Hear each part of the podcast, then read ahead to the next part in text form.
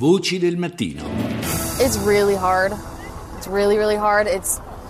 I've never experienced anything like this. È molto dura, non ho mai provato una cosa del genere, qualcosa che veramente immagino che una persona soltanto affetta da qualche problema mentale possa aver fatto una cosa del genere. È davvero terribile quello che è accaduto. È l'audio di una studentessa della Marysville Pilchuck, la scuola, il liceo insomma dello stato di Washington, dove ieri si è registrato l'ennesimo caso di una sparatoria in un liceo americano, un evento purtroppo non infrequente negli ultimi 15 anni. Ricorderete il caso più famoso, il massacro della Columbine School nel 99. Ieri, tra virgolette, solo 2 morti, il bilancio, tra cui appunto l'attentatore morto suicida. Ma certo un altro caso su cui meditare a dir poco.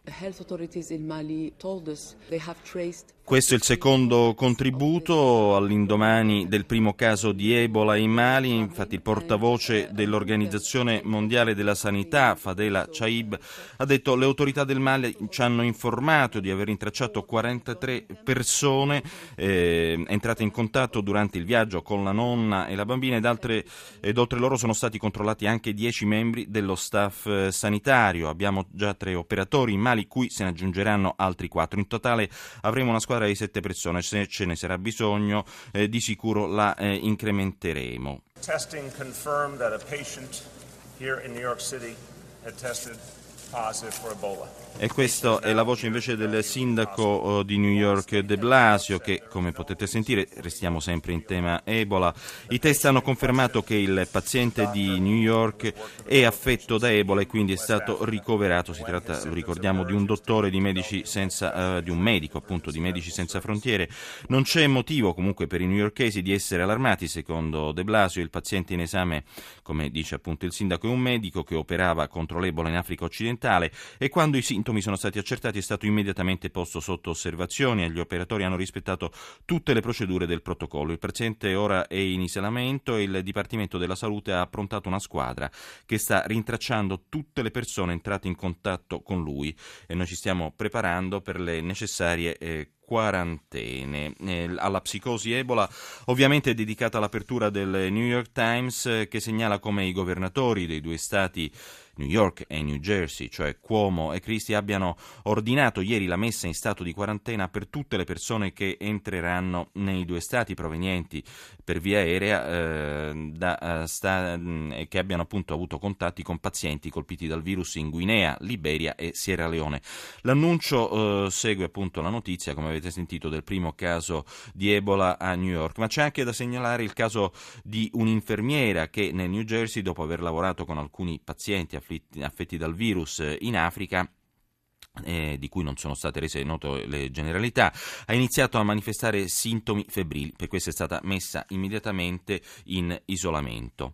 But that leads me on to, frankly, the downright anger about something that has come about at this European Council. Quella che state sentendo invece è la voce del primo ministro britannico David Cameron sul contributo extra destinato a finire nelle casse dell'Unione Europea in base al ricalcolo del prodotto interno lordo tra il 95 e il 2013.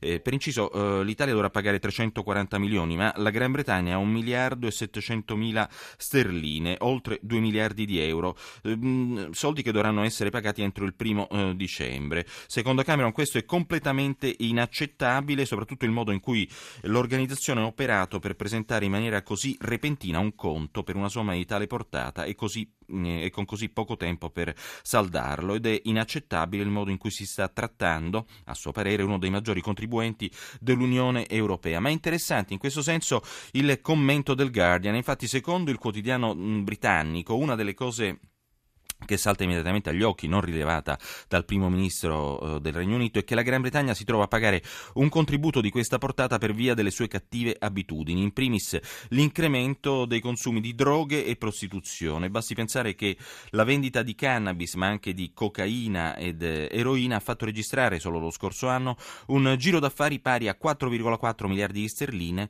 e di ben 5,3 sempre miliardi per quanto riguarda la prostituzione. Tutto questo ha avuto, secondo il Guardian eventi rilevanti sul prodotto interno lordo. Anche l'Italia, osserva il Guardian, rientra in questo computo, lo abbiamo detto anche poco fa, anche se poi in questo computo è stata inclusa solo una piccola frazione dei business legati alle attività della criminalità organizzata. Poi è chiaro, sottolinea il Guardian, che il Regno Unito paga di più perché la sua economia nel complesso è comunque cresciuta in controtendenza rispetto agli altri paesi europei. E questo insomma un commento che ci pare significativo. Ma intanto abbiamo in linea con noi da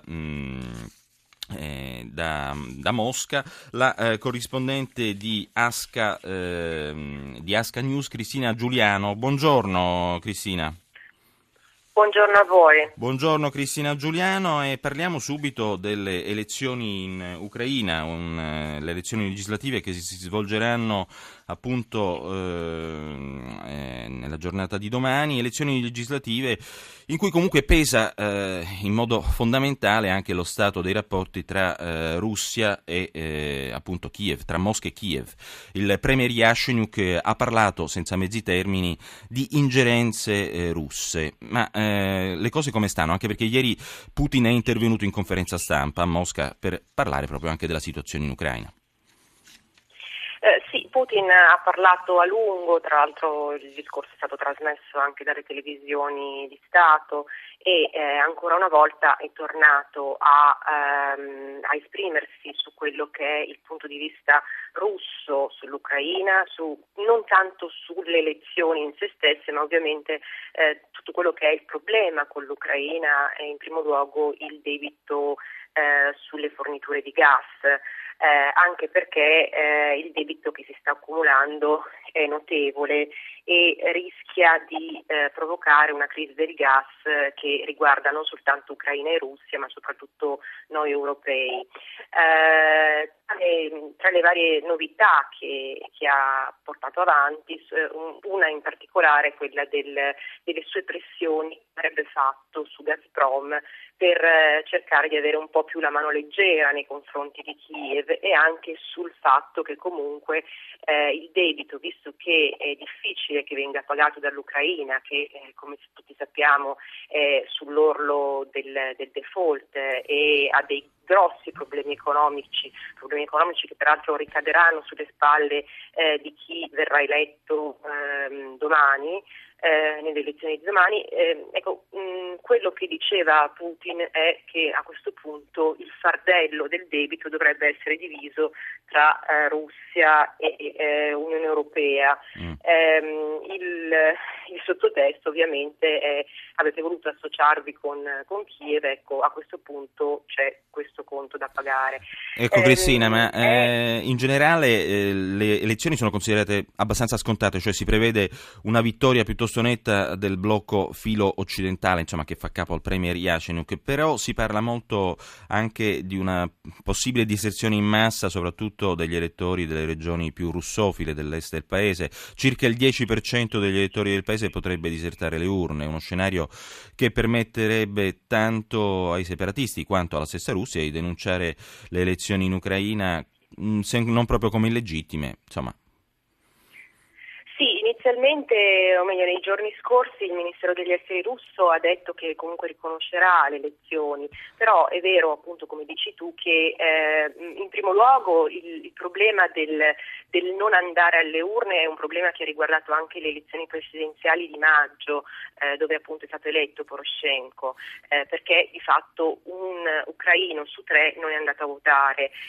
Poi ci sono anche dei buchi neri in questa elezione, perché almeno 14 dei 32 seggi delle regioni orientali, ovvero Donetsk e Lugansk, non voteranno domenica, ma avranno un altro giorno per votare, il 2 novembre. Più ci sono i seggi della Crimea, che de facto ormai è russa, però ovviamente per Kiev e anche per Bruxelles rimane ucraina, e anche su quei seggi lì non si vota. Certo. Quindi è uno scenario molto molto complicato. È chiaro, comunque.